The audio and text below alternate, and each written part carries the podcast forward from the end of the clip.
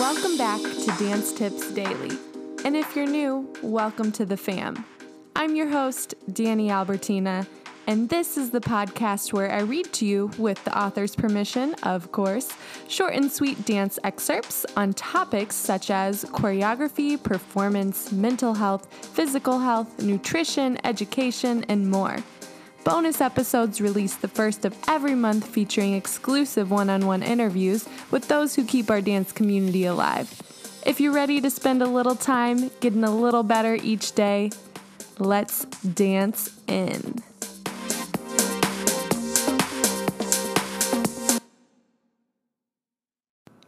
Happy Friday, September 18th, episode 49. If you've ever felt like you've had to choose one or the other in regards to concert versus commercial dance, this is the perfect article for you. So, without further ado, let's dance on in to Dance Plug's article. It's time to shatter exclusive labels on concert versus commercial dance, written by Andrew Pearson. When I first started dancing, I was convinced I was going to become a backup dancer for Britney Spears. I had only been dancing for a few years and had little knowledge of the dance industry at large. But with music videos and other commercial dance styles far more accessible to me than dance company work, I figured it couldn't get much better than Britney. Within just a few years, this perspective would expand as the conservatory style BFA program I attended introduced me to concert dance. While I never lost my pop star sensibilities, my first dance contract out of college was for a small modern dance company in Montana. The company had commissioned four New York based choreographers over the course of four years, and this would be the full premiere of what was called the Montana Suite.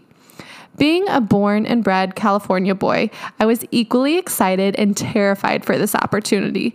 Excited to have the chance to work with artists from New York, terrified because I would be leaving sunny Los Angeles to spend two months in Montana during the dead of winter.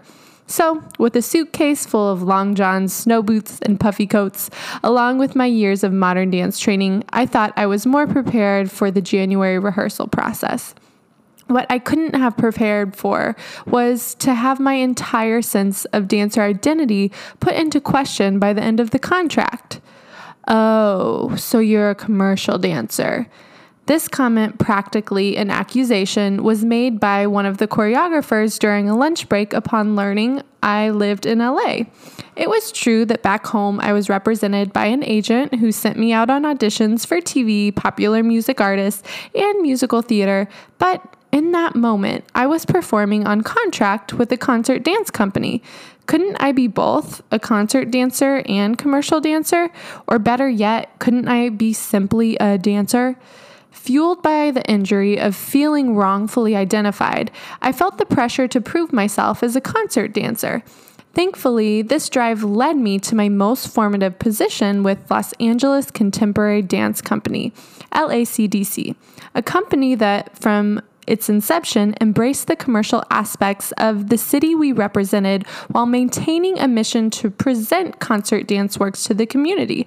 The company has commissioned works from commercial successes like Ryan Heffington, Sia, Florence and the Machine, and Nina McNeely, Rihanna, Nick Jonas, alongside dance company directors including Michaela Taylor, TL Collective, and Stephanie Zaytal. In addition to always supporting company members when they booked projects with the likes of Justin Bieber, Britney Spears, and Paul McCartney, to name a few. With this company as my model, I almost forgot about the deeply drawn line in the sand until I attended the 2018 Dance USA conference here in Los Angeles, which included a talk entitled Bridging the Gap Between Concert and Commercial Dance. With a title that inherently suggests polarization, it's no wonder this panel became one of the most contentious of the entire conference value judgments led to finger pointing, which led to a room of defense dance makers operating more on passion than on objective criticism.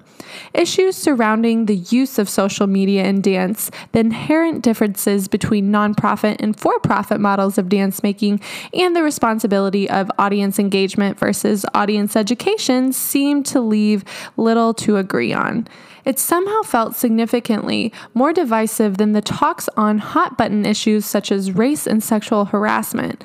So much so, the topic was revisited during the closing ceremony, still leaving many firmly standing in their own corners. Now, I think it's important to acknowledge that I am definitely not the first and will likely not be the last to write about this subject.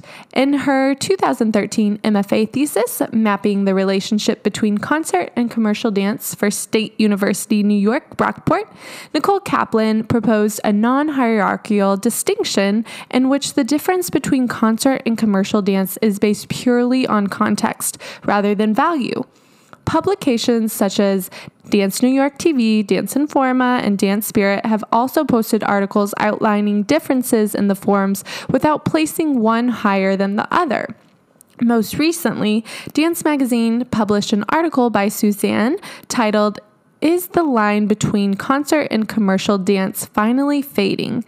In which Friscia wonders how necessary it is to draw distinctions between concert and commercial at all.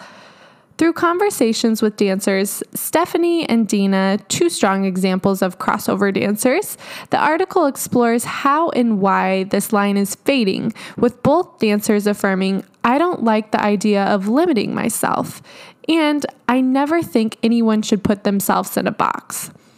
This is the type of impartial view that allows the two worlds to not only harmoniously coincide, but also promotes a symbiotic growth for the dance industry at large. This, in turn, brings up an even more profound exploration of identity and the role of dance in our current ecosystem. When I think back to that heated Dance USA debate in 2018, even as an artist who had been actively supporting the intersection of concert and commercial approaches to dance making, I remember feeling the need to choose a side. Our identities are intrinsically linked to our artistic craft, and the identity of dancer can feel especially ephemeral. This is evidence in the still heavily referred quote by Martha Graham A dancer dies twice, and explored again recently in the New York Times article, A Ballerina's Nightmare Am I More Than Just a Dancer? profiling the injury of a ballet star, Tiler Peck. So, when we're forced to see labels or classifications as two ends of a spectrum, our egos go into self preservation mode. We have to negate the other to justify ourselves. When we have to believe, even when our career is less than ideal, well, at least I'm not one of them. Jump to the present day, a mere two years later, and the 2020 Dance USA conference spoke nothing of commercial versus concert dance and focused mostly on racial, social, and disability justice. Conference panelists made up of black, trans, multiracial, disabled, and gender nonconforming leaders in the dance industry urged us to move past diversity and inclusion, concepts that by their very nature suggest there is a standard to be included into, and instead work toward not only equity but justice. Something specific that stuck with me from this year's conference was a concept introduced by panelist Laurel Lawson. She suggested a container for equity that is fluid and malleable, providing the flexibility needed to center the artists and communities most needed at any given time. A flexible framework that allows us to shine light on one group, for example, the Black Lives Matter movement, and equally supports marginalized and oppressed non black groups. It's the and in this concept that's important. It's not an either or position.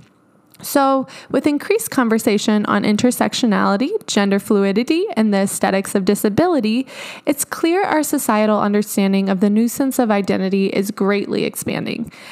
As evidenced by the above mentioned Dance Magazine's article, career fluid dancers are already putting an end to previous practices of polarization. With the recognition that there is much work to be done in the fight for justice, could dismantling of the concert commercial dance binary be a step toward a more equitable era of dance? Thank you so much to our author, Andrew Pearson, and danceplug.com for giving us permission to share that wonderful article with you today. So much information packed in there. Andrew did such a good job of alluding to different examples of choreographers and artists who have bridged the gap between commercial and concert world. And just want to share a couple of my own in case you are interested in diving into artists who have successfully done so. So, Edward Lock is a fabulous example of that. Not only has he worked with one of my favorite concert dance companies, Netherlands Dance Theater, but also with David Bowie. And another dancer and artist who um, also has her own podcast, Dana Wilson. I absolutely love her podcast. That's one of my favorite dance podcasts to tune into. It's titled Words That Move Me, if you're interested as well. She also is a big advocate for, in quotes, doing daily. So if you've loved making this podcast a part of your daily routine, definitely check her out. Um, she is another perfect example of bridging the gap between commercial and concert. She not only has danced for Justin Timberlake, but she has her own cool little company called the Seaweed Sisters which consists of three dancers one green, one blue, and one pink. And I love that they always allude to this or um, circle back to each character within all of their choreography. They do perform live, or well, at least used to before COVID 19. Not sure if there's anything for the upcoming season with um, COVID procedures in place. But aside from performing live, they have such visually and aesthetically pleasing videography as well as photography. The movement quality is similar to gestural like movement that you would see within concert dance. However, there's this really cool funkiness to it that you'd find within commercial. Super playful, super fun, yet still thought provoking. So if you haven't heard of them, definitely do yourself a favor and check them out. Hope you enjoyed your tip for the day. I know it was a little lengthier than usual. Regardless, I hope it got you on the right foot for the day.